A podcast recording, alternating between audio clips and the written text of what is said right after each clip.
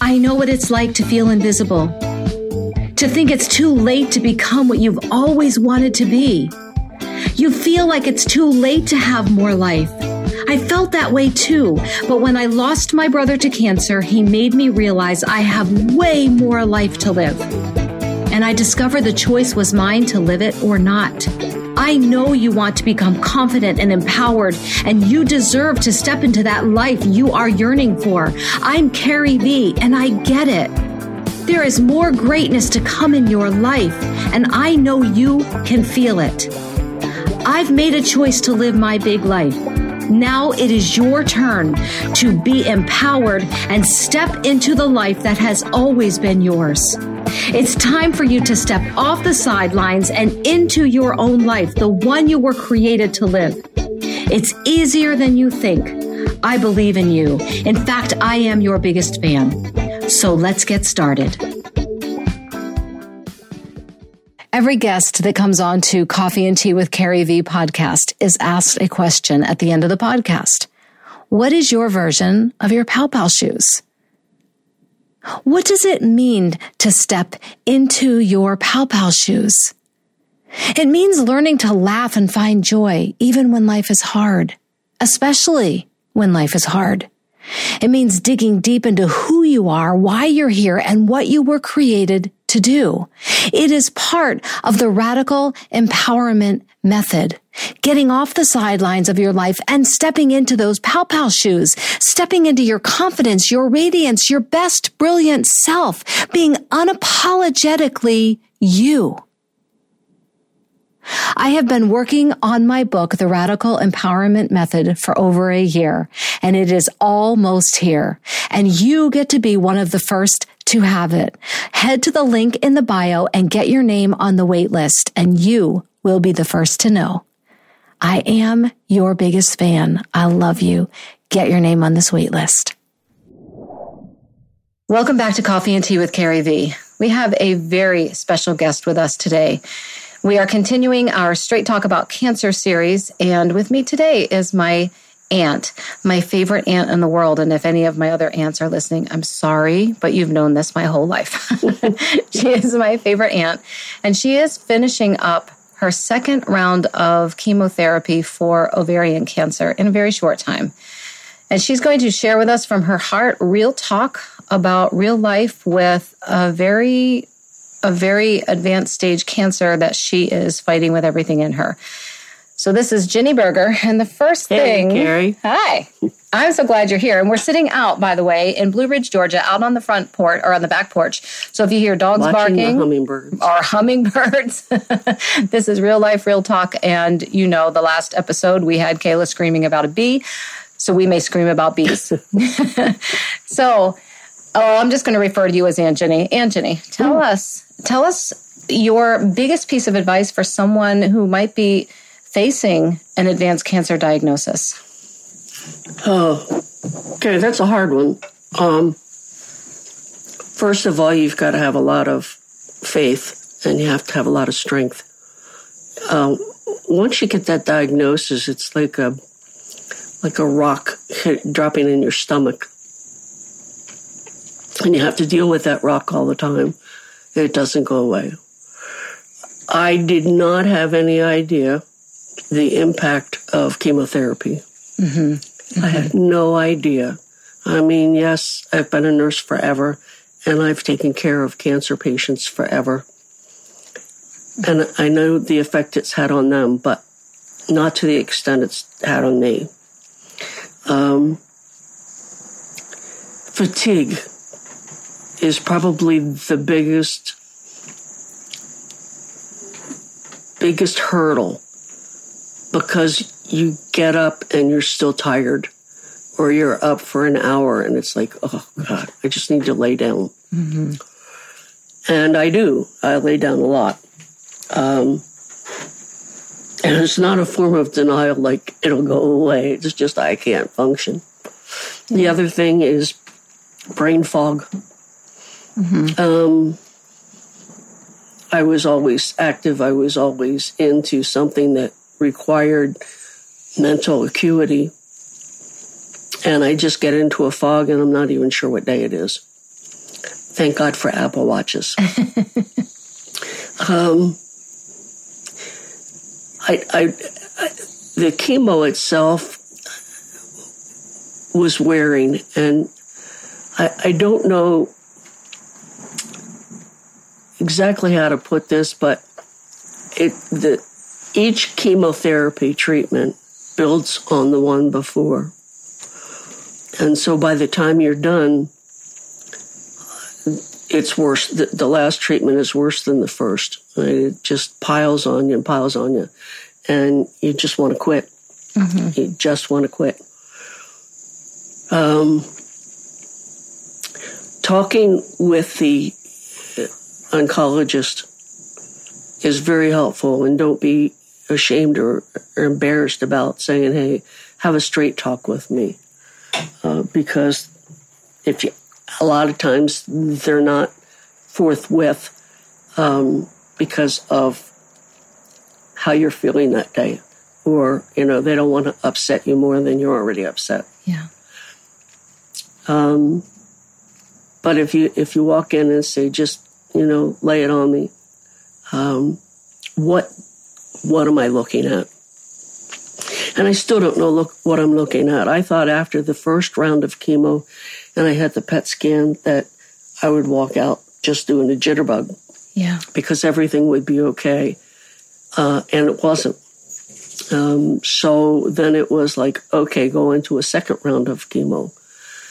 And I was like, oh, I don't know. I don't know. I don't know if I want, if I want to put Cheryl, my partner, through it. Um, a lot of the extra bulk comes down on her. Um, and it's it gets to a point where it's embarrassing um, what your significant other or your caregiver has to do because it does wipe you out so much that you can't even wipe your butt.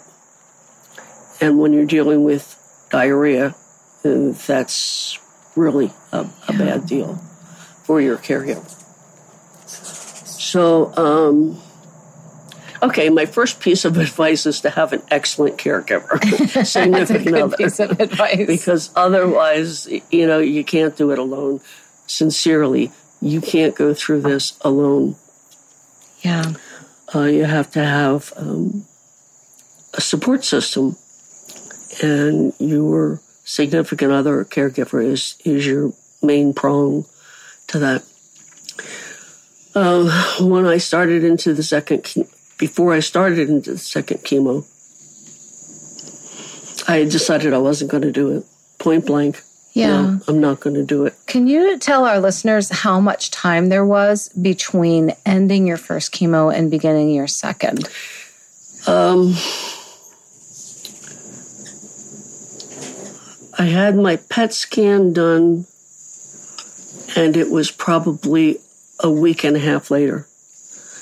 And I had the PET scan about a week after I had ended the, ended the one. So wow. probably about three weeks. Wow. Three, four weeks. Um, wow. And then it's like, well,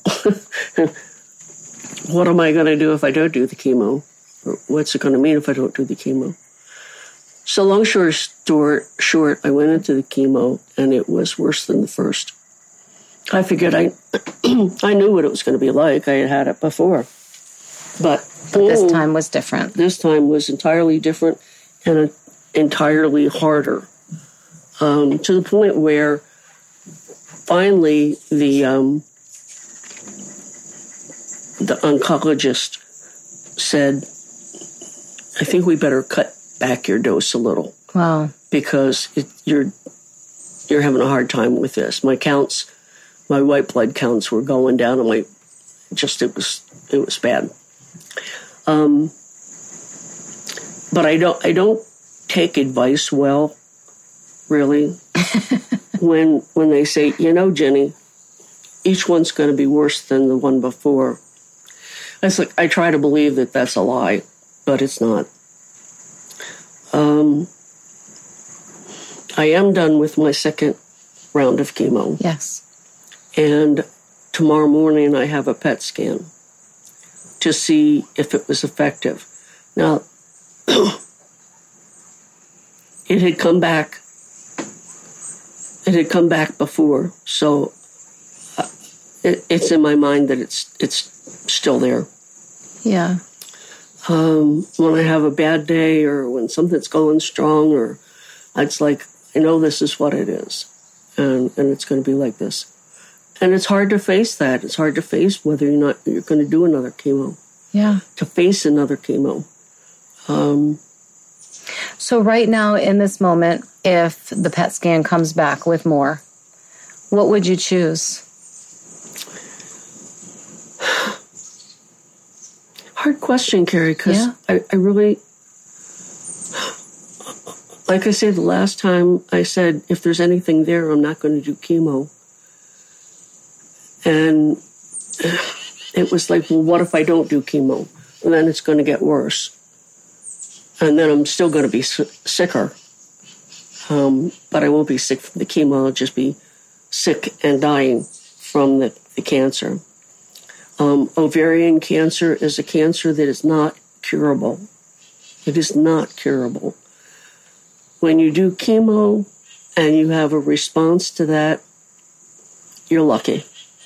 Yeah. But how long that luck that luck lasts is is individual. You know, you might have somebody that has the first round of chemo and they're good for five, six years. And there's some of us who don't make it a year. Um, but you know in your you know in your mind, your educated mind, that it it's there. It's not going to go away. Um, we can put it into a remission, if you will, but it's it's not gone. Yeah. And I think that's the hardest to face. That, that there is no cure. There, there's like, why am I fighting? Why am I doing all this when I know that uh, I'm not going to be clear? It's going to be there, and At some point, it will come back. So, why are you? Let's just turn that around and say, then why are you fighting it? I think that's important for people to know why why go through it again so quickly. I, I think it, it's my decision and my decision only, except that so many people um, enter into that decision. Yes. Um, it, it, it, it's so hard. I, and I keep coming back to the caregiver because it is so hard on the caregiver um, that you don't want to do that to them. But the alternative is dying. And what's that going to do to the family unit? Mm-hmm. You know? Um, so you, I guess you keep going back, hoping that the next time it won't be so bad. But Well, chemo is rough. Chemo is I have not been through it. I've only been on the side of watching. it's um, the chemo itself is fine. You have a port, it goes in, give you a liter of fluid, and boom, you're done. And then it kicks in maybe the next day. And it's like, oh, yeah, I got the chemo. And, and all of those side effects come in. Um, it's hard, Carrie. I mean, I fight. I fought the last time. I really did fight uh, against doing more chemo. And then it was like, hmm. I think, in fairness to my significant other and my family, I had to give it a try. Um, everybody else in my family gives it a try, so I figure I gotta, give it, I gotta give it a try. The the biggest two, other than the diarrhea and the vomiting and, and those types of side effects, is the fatigue is immeasurable. Um, to walk from the porch to the kitchen. Okay, I got to sit down because this is wicked. Yeah. Um, and when you're not used to being like that, when you're used to being able to do things, it's incredibly hard. Sure. And then you add in the brain fog um, that, you know, is really significant. Um, left, I had to learn to re-sew because the chemo had knocked me so bad that I couldn't remember how to, to miter a corner or to to um, even just the basting stitch. And so Cheryl laughs and calls it um, Ginny on chemo sewing 101. you know? Um, For those of you, we should we should give a little disclaimer here. My aunt is a master quilter, so when she talks about mitering corners, I know what that means. I know maybe many who are listening don't know. I'm sorry, um, but no, no apologies needed. But sewing is sewing is a huge part of my aunt's world. So to forget that is a major, major stumbling block. Mm. How does how does emotionally how does that feel? Um, if you if you go to the song "Cry Me a River," Mm-hmm. I've um, probably done three or four rivers. Mm-hmm.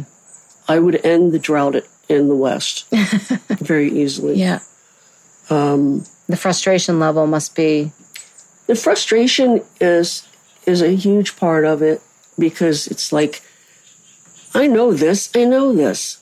Why can't I do it? Why can't I do it? And then it's, you just give up. You have to give up because it's too depressing to keep trying. Mm-hmm. And it's depressing to ask someone, come show me how to, to sew the seam. When I've been sewing all my life. So that that was that took a lot to be able to ask for help. Mm-hmm. But then it was humiliating, um, frustrating, and very depressing. And um, what's something you have learned from the experience of being in a position now where asking for help is not an option? You you have to do it. You need the help. I'm sorry, my option. Yeah. What is what is it like to be then in this position of needing to ask for help where you're a very self-sufficient person? Um, accomplished sewer, accomplished nurse, nurse supervisor, then to be in the position of the patient being the one asking for help. How what is that like emotionally to go through that transition? It's very difficult emotionally but it's very humbling mm-hmm. um, when you can't do what you've always done and you need to ask for help. It's humbling. Um, and uh, as Carrie said, my entire career was in nursing, and I've wiped many a butt, mm-hmm. and I've cleaned up a whole lot of vomit but it's different when you're on this side. Mm-hmm. And you've got to learn humility and patience because the caregiver, you got to realize that as bad as you feel, the caregiver is taking a big hit on it too. And um, they're doing the best they can. Yeah. But you have to be patient. And patience, okay, isn't one of my strongest virtues. So learning to be patient, learning to be humble. Um, say it's okay. It's because of chemo. And I can say that right now, but maybe 20 minutes from now, I'll try to do something and I'll forget what I said mm-hmm. about being humble and patient. Um, because like Carrie said, that's not me. That's that's not my personality Mm-mm. or my prior life. Mm-mm. No, I remember as a little girl standing in a field while we threw boomerangs that you brought home from you brought home from the service from you with from Vietnam. Yeah. Yep, I remember those days too. And Yeah. um, Jeff has his and Victor's Really? in his ha- in his apartment. That's awesome. know. That's awesome. Um, yeah. Um, in addition to, to my chemo right now, and I have to just put a little mention in too, I was in Vietnam as a nurse um, back in 70 and 71. And I have developed a very severe peripheral neuropathy. My balance is off, and I don't feel my left leg And this is from Agent Orange. from? Agent Yes. Orange. Yes. Um, so that tied me up a lot in terms of my mobility and my functioning. And then this was like the icing on the cake. Yeah. Um, it was hard. It has been hard. Yeah. And it will be hard. The next time that it comes up, hopefully it won't be now, but the next time it comes up, um, I guess we'll be back in the saddle again. Mm-hmm. Mm-hmm. And we will all be here with you and for you.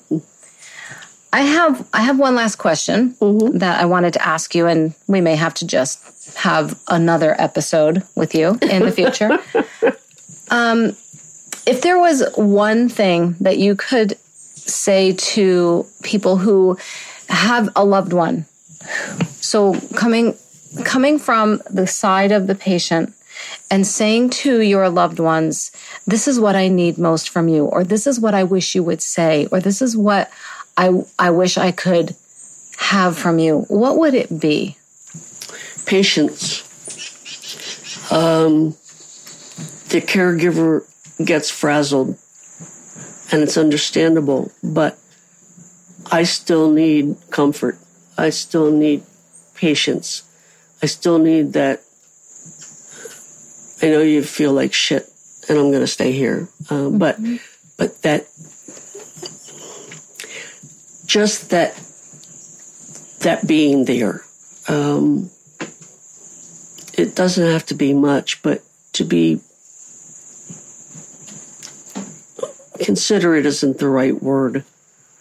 Um, sensitive Mm, that's a great word. to to my feelings uh, or what my feelings must be, um, and that's that's hard to say to a caregiver because their life has been upended as well, and you know dump truck landed on them too. Yeah. Um, but but that's what I need most um, from my caregiver is that understanding and compassion and verbalizing that. And that's sometimes hard for caregivers to do.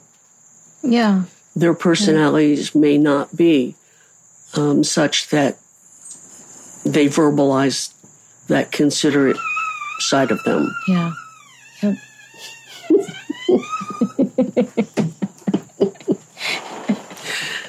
So you have to be patient with them as well. So, from how about not just from your caregiver, but from maybe a visitor that comes or someone who calls to check in on you? What's the number one thing you would need from us? Just to ask how I'm doing um, and get a response. Sometimes people will call to see how you're doing, and you say, Well, I've had a bad week or I've had a bad day. And all of a sudden, it's all about them. Oh, yeah, I know. And I haven't had a good week either. My back's been out. And, and the conversation goes over to them. And then it's like, it's, it's an end point there. I'm done with the conversation then. Yeah. So um, that that don't call unless you really really want to hear Yeah. or really want to know.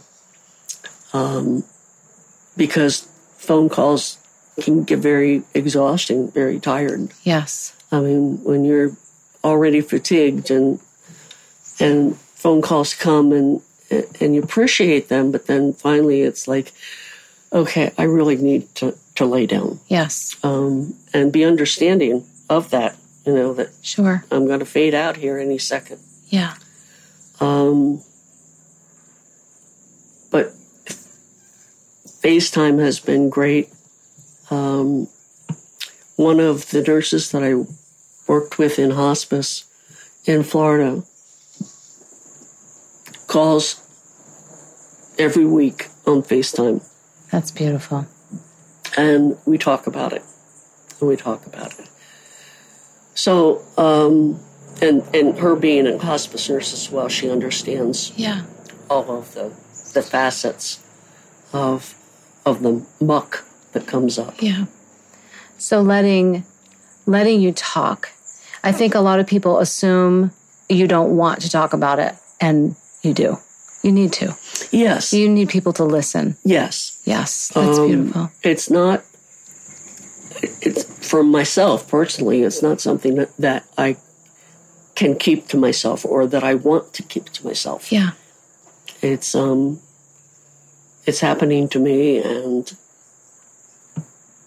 not that I want to spill my guts on you and make you feel worse than your day already felt. Um, but if you've asked, then you need to. Then be available for the answer. I love that. I love that. Aunt Ginny, thank you for sharing your heart.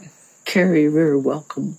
And we will do another part of this as your journey continues. Okay, okay, and hopefully I'll control my tears like I did this time. you never have to. You never have to. I cry myself on this podcast. okay, Thank you so mm. much for hanging out with us been today. a pleasure. Thank you. Hey, thanks for listening in. I want you to know I do not take it for granted that you give me this time to have coffee and tea together with me. But before you go, it would mean the world to me if you grab a quick coffee or tea refill and pop into the podcast reviews and leave me a review. It's how this podcast grows. It's how it reaches and empowers more women. And it's how I know how to serve you best. I want this podcast to be what you need. Make sure you subscribe so you never an episode and share it with your friends. And follow me on Instagram at I am Carrie V. Remember, it is never too late. Peace out, girlfriend. Pow pow.